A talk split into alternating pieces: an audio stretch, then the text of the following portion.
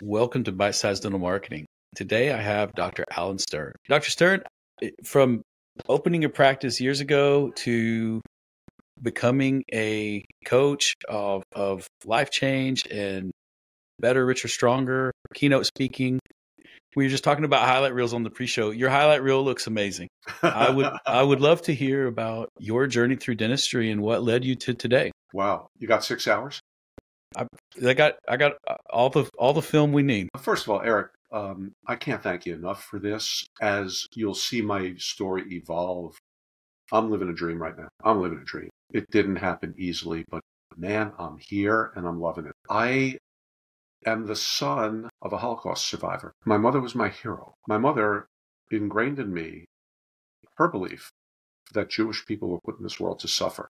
How could she have known any better? When you're loaded onto a cattle car with your parents and separated from them at Auschwitz, knowing that they died and you survived, how can you think differently? And I was also emotionally stomped and abused, not by my hero mother. But that combination led me to something that I thought was unique to me, but is really out there in dentistry, and that is a lack of self esteem. So you go to dental school. I went to dental school. I went to Virginia, Virginia Commonwealth University, graduated a while ago, and uh, in 1981. And if you're not prepared, dental school can be very, very tough on your self esteem, as it was on me. And so I emerged from dental school with three letters after my name, but really not a high opinion of myself. I worked as an associate for five years, and I had the same ego bashing for those five years until I decided to open up my own practice from dead cold with nothing. Outside of my restrictive covenant area, I didn't want anybody bothering me legally. I worked six days, three nights. I worked three days in my office. I worked three days for a corporate. And my son had just been born. And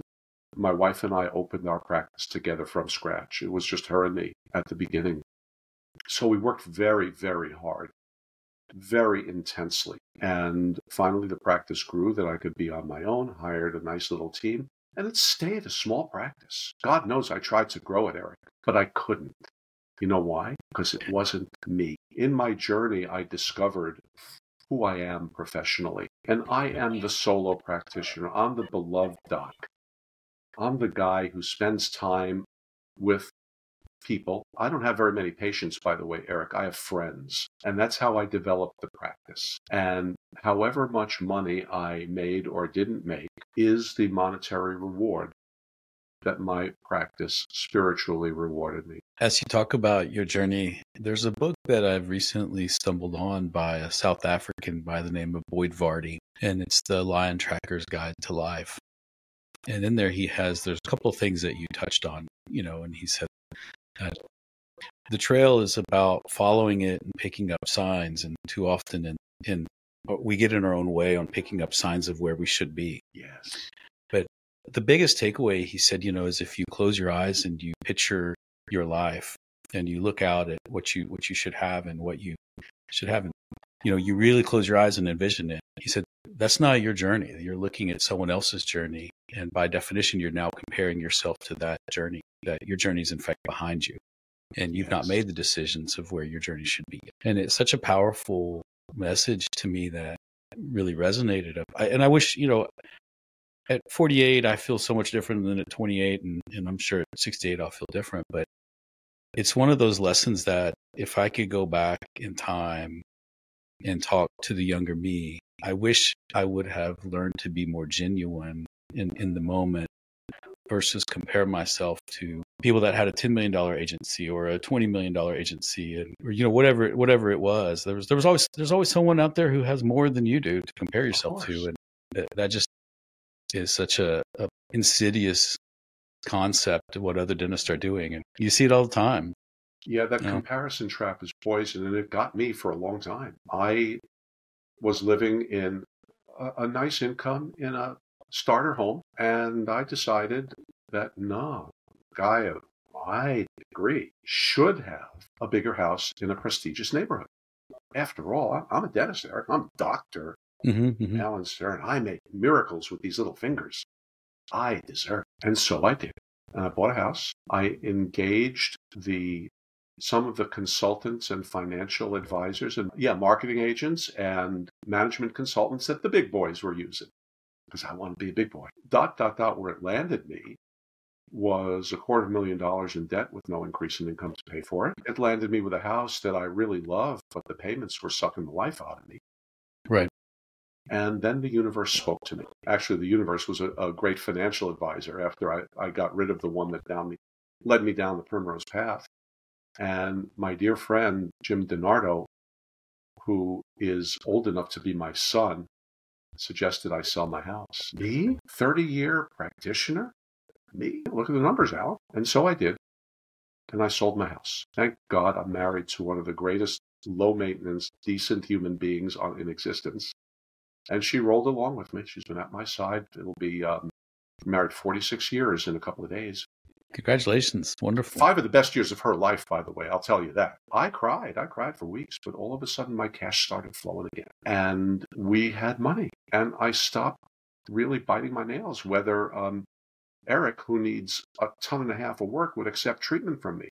The world didn't come to an end if Eric said, I'll think about it and went somewhere else. And I, going to your point, eight months after I sold my house, I was running on the boardwalk here at the Jersey Shore and I distinctly remember running north, looking out to my right at the Atlantic Ocean, and this thought flashed in my head I have more money, no matter what, than most people in the world could imagine having. And I have less than some. And so what? And it's not that I am inferior to the teachers who project their beautiful work on these big screens and I used to beat myself up over because I wasn't them. It's that they make me better. And I realized the true joys of my life, my marriage, my kids, and my friends were there in abundance. Hence my book, Enjoy the Ride, because that's what I said to myself. Mm-hmm. And that was the tipping point that started this thing called Better, Richer, Stronger, where I can now take all of the lessons, all of the assault and battery that were, were inflicted on me, that I inflicted on myself, and really take my colleagues, especially the young ones, and put everything in perspective and encourage them to grow and learn and understand that their work is special. If you're doing if you're doing fillings all day, if you're if you're working in a Medicaid clinic all day serving the underserved, if you're in the military, if you're at the highest level of cosmetic dentistry, your work is sacred and it's special and no one else can do. It. That's what we have to do. Is that the biggest challenge you see facing dentists today? That they don't really value the work they do or or what there, yeah. What do you see out there in the industry and in the profession? The profession. I see. Excuse me. Uh, yeah, what I see is people being great people who are very educated, very well trained, being devalued, being objectified. And the profession, the trend of the profession, as we talked about before, it's a race to the bottom. And as we start to be devalued and we get it into our own heads we all of a sudden are A, comparing ourselves to what we think other people are, B, we expect perfection, which is an impossible goal. We fail to realize that all we are here to do is get better every day and give every human being our best effort. And we we fall into this trap that we're just kind of like craftsmen, life licensed craftsmen. Damn, Eric, we are doctors. We've forgotten the meaning of it. We're healers. We're put in a position of trust. You know, you've been through a lot of dentistry. I've been through a lot of mm-hmm. dentistry. Mm-hmm. You're laid out in, in a supine position, opening up a very sensitive part of your body to somebody with sharp instruments. That's trust. And and even the the physical proximity the intimacy of how close they are and the you know the the chair sides on one side and the doctors on the other. Yeah, yeah. absolutely. It's it's it's incredibly personal.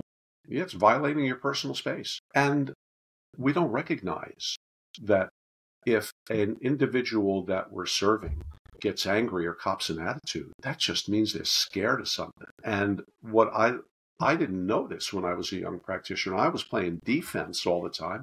Whereas we need to align ourselves with that scared human being and find out what's causing them the fear. Then we become really better doctors. That's when we, we evolve from this thing, this object called a provider, which is one of my dirty 30 words, to a, a, a physician, a healer. Recognize that role and play it with everything you got. As you talk, it, in my early in my career, I worked for Procter and Gamble, and they're not. When you think of Procter and Gamble, you think of the brands. They actually have one of the most powerful marketing departments mm-hmm. in the world, and it's because they know their consumer, and they know that you know where a 22 or 23 year old might be worth two or three hundred dollars a year to them. A mom of three or four kids who lives this lifestyle and volunteers here, and you know gives her time to these sort of missions and goes to church, she might be worth thirty five hundred or four thousand, and, and mm-hmm. they, they know their consumer. And most of the advertising that you see is very purposefully written around the emotions of that consumer. And they're happy to take a man, 40 year old man, or 28 year old, or 23 year old female money, of course, that, that they really honed their advertising into this golden mom concept. If I had a magic wand, that is the one thing I wish I could talk to every dental student, every young dentist about is you clinically think you're great. And I'm proud of you. You should. But that is not what a consumer sees. A consumer sees this very narrow band of performance between a great dentist and an average dentist. They do not know that the band is actually massively yeah. But in that band, I've had in my life, I'm 48, I've had, I think, four dentists. I cannot tell you which one's clinically better. I can't tell you how each of them made me feel, and I can tell you, and I will tell you how clinically good I think they are based on that emotion. And that when the average rank and file consumer comes into a practice, we are seeking an emotional connection with that dentist. And then we are putting the clinical perception of how good they are on how strongly we feel emotionally about them.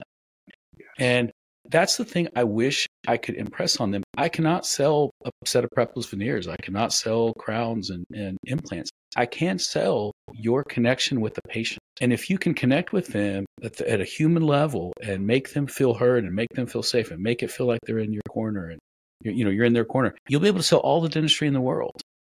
Mm-hmm. But telling me I need a crown here when you're doing three hygiene checks and you're trying to see 80 new patients and you you spent 30 seconds with me and bounced out, I, I, man, I, I am probably going to go somewhere else to someone who takes the time and sits down and gets to know me as a human being because I want that connection. You know, I have a request. If I'm hired for a keynote and I'm not feeling well, could you come in and sub for me because you've got me line by line? Yeah, you, you really get it, Eric. You know, I think in our training, we're, we're taught how to be good mechanical dentists. And by the way, dentists suffer from this ego bashing so badly. The guy who graduates at the bottom of his class is called doctor and has very special skills and should never devalue him or herself even if he, grad, he or she graduated at the bottom of their class. But one, one of the things that I teach, preach, and speak about, both to my client base and to my patients, the my friends, the people I treat, dentists treat three very sensitive body parts the mouth, the psyche, as you alluded to, because your teeth, the health of your mouth very much affects your emotional well being. You know what the third sensitive body part is? Wallet, right here. Wallet. Ah, uh, there you go. And I'd say I'm a little bit older than 48. The wallet is a much more sensitive body part at this point in my life than just about all the others. And when we tell that to a person in our chair who is counting on us, and if we can empathize with the needs of those three body parts, embracing and respecting all of them, we connect very deeply. That we understand that everybody has needs, wants, desires, fears, and limitations. And that's such, they don't teach it to us. And yeah, we're worried about money. We're worried about our personal and professional overhead. We're worried about our technical work. But if we are, as you said, connected to that human being, there is so much joy in that, let alone case acceptance, so to speak, let alone mm-hmm, mm-hmm. selling the dentistry that we in our infinite wisdom know that they need. There's so much more joy. You know, I, I had a woman in my chair a couple of years ago. She's in her 80s, devastated emotionally by COVID. Devastated. Beautiful, vivacious woman in her 60s 20 years ago. Didn't look a drop anywhere near her age. And now is a shell of herself. She broke a crown that I'd done for her a couple of decades ago. And she was so scared but I turned a fearful statement into one of the most inappropriate pieces of humor that you could ever hear. And I and she started belly laughing. I turned her fear into fun. Got the work done. Mm-hmm. But it was so much fun for both of us. My assistant almost fell out of her chair when I came out with that line. But man, it was a good time after that.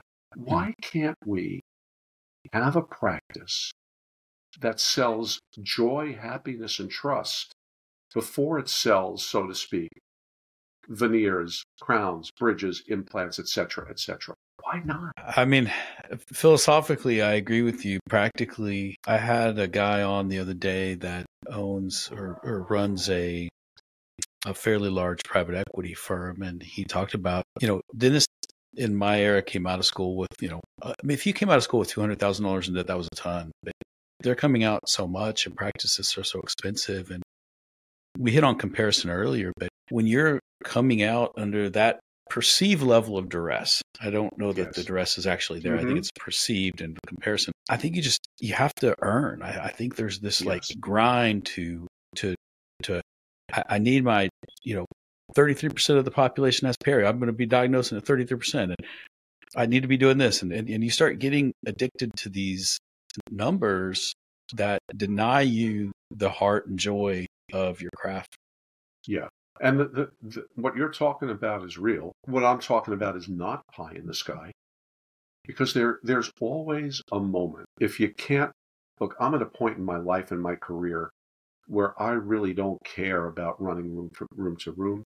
I've got enough, and anything that I earn from the practice now is that's wonderful. And I also have a certain privilege also because I graduated with $24,000 in total debt. And that seemed like a lot of money back in 1981. It was a lot of money back in 1981, but it is not, you know, inflation adjusted. It, it's still nowhere near what, what some of these young, young ladies and gentlemen are coming out with. But there are still moments you can capture. There are still moments where you could say, Hey, Eric, how we doing today? Anything on your mind before we get started?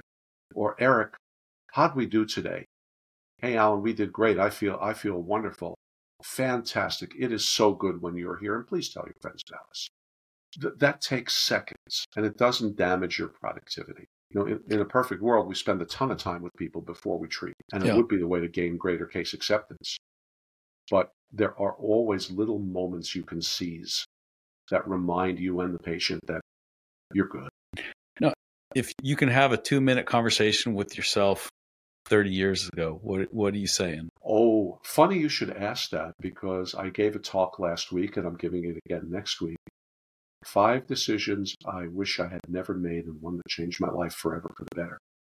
And knowing what I know about myself now, it took me 60 years to figure this out. I think I would in all honesty, I would have said, Alan, be a psych major because my skills, my natural talent is what you're seeing right now. But I chose dentistry because I was raised to choose dentistry.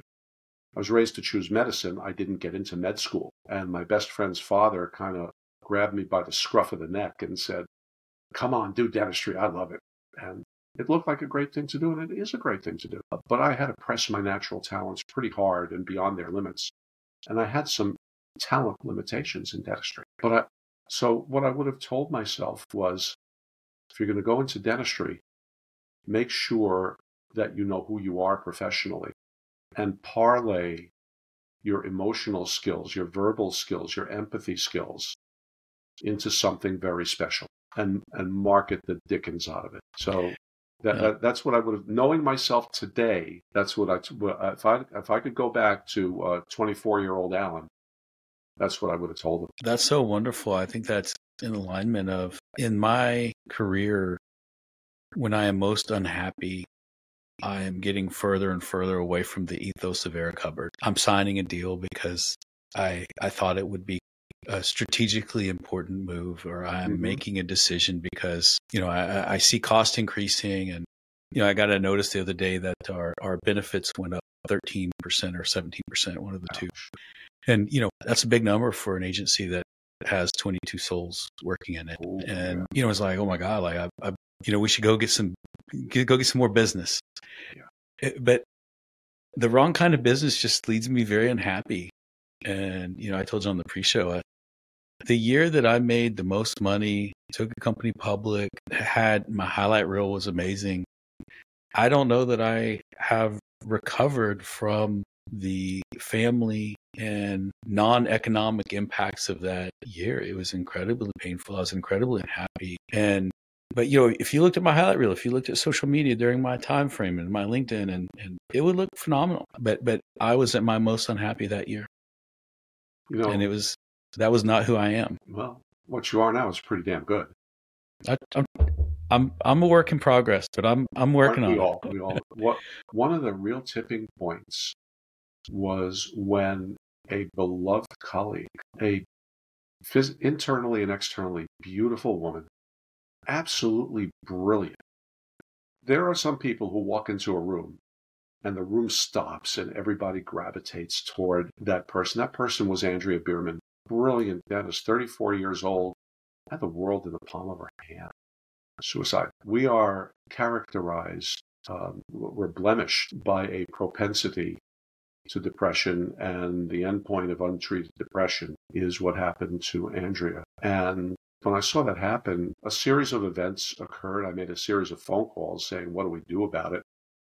And I wound up at the Pankey Institute, where I studied, at their alumni meeting, and myself and my friend Jim Otten who's on the board at Pankey, we gave a talk, a tribute to Andrea's life and a research project on depression and suicide. And we discovered that reality and we transmitted it to our colleagues. Four people came up to thank us. Four out of about 150 of the most overachieving dental practitioners in the world. Serious people, successful people. And it made me realize that I have a gift and that I emerged from the depths of hell. But for the grace of God and a world renowned therapist that I met, I did not sink into depression. And I learned how to manage it. And success, what is success? Success is getting more and more of what you want, but you have to live with, within your own integrity. You have to know your core values and you have to make sure that they're weaved together properly in a fabric mm-hmm. that envelops you and that you project. So one of the things I'm teaching dentists now is to connect with their core values and merge it into their vision of what a practice is like, even as an associate, as an employee dentist, or as an owner dentist. Find your niche, find your sweet spot, and then expand your comfort zone within your own values. It is so so important. Yeah, I I think that finding your niche and you're going to find your tribe and the connections you make along the way are so powerful. And yeah study after study says that it's it's the connections the the spouses and the best friends and the coworkers that we enjoy that lead our quality of life. And you know my dad used to say there's no bunk beds in the graveyard. You're going to die alone. Yeah. So you should make those connections along the way because that's you know those are the things you live for and that's what you have but make make no mistake eric. I worked my off for the first 10 years of my career. I was killing myself because i had to and i was young enough that i could handle it and i rolled with the adversity and i let it uh, i just played it through because i did what i had to do. But for the young docs out there or even the middle-aged ones who are struggling we got to understand that everything that happens, we are exactly where we're supposed to be at any given moment. But if you look carefully at your journey, and if you look carefully at some of what you think are the adverse things that happen to you, they really are learning experiences and just another couple of rungs on the ladder to where you're going. And you can adjust that ladder. You could steer, you could detour on that highway as long as you know yourself and know what it is you want. So it, it's very important to understand that the, your journey and mine have not been, you know, smooth sailing along freshly right. paved roads. There's cobblestones and, and potholes along the way. Where are you going next? Where's your next keynotes? What do you where do you go from here? What's oh man, what's next for know. Alan Stern? Um, Right now, I am, um, next week, I'm speaking up in Portland, Maine to a group of young dentists doing my five, uh, my five decisions talk. I will be at the Dental Festival in New Orleans I will be at the Greater New York uh, speaking for Benco, and I am reaching out now. I, I want to do study clubs, small groups, small interactive groups. That's where I'm at my best, where I can really put myself out there like I am with you, like you have with me. And thank you for that. And really interact and give my material, but also be open to questions. And I'll give them honest answers. That's wonderful. I strongly believe that in 2024, our company is going to do an event, and I'd love to have you down for it. It would be a privilege. When we get off the air, I'll tell you a little bit more about what that would mean to me. By the way, I've got the book. if we're on video, you could see my book behind me. It's called Enjoy the Ride, but I see it backwards. And my second book is coming out soon. It'll be a mini book called Destination U Wit, Wisdom, and a Glass of WHINE. Alanism number one is show me a person without stress and I'll show you a cadaver. It's a batch of those phrases with some very nice. serious points attached to them.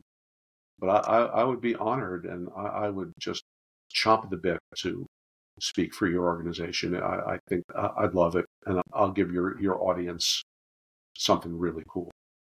No, thank you. And and I'll be sure to link out to your site and, and your books in the in the show notes here. So but Alan, yeah. thank you so much for jumping on the show and, and, for sharing and just the the heart and the emotion and it shows in everything you do. And uh, I I love learning about you on your site and and talking to you today has been it's been wonderful for my soul. This is a dream come true for me, Eric. This is a dream come true. And at age 60, 10, I, sir, am just getting started.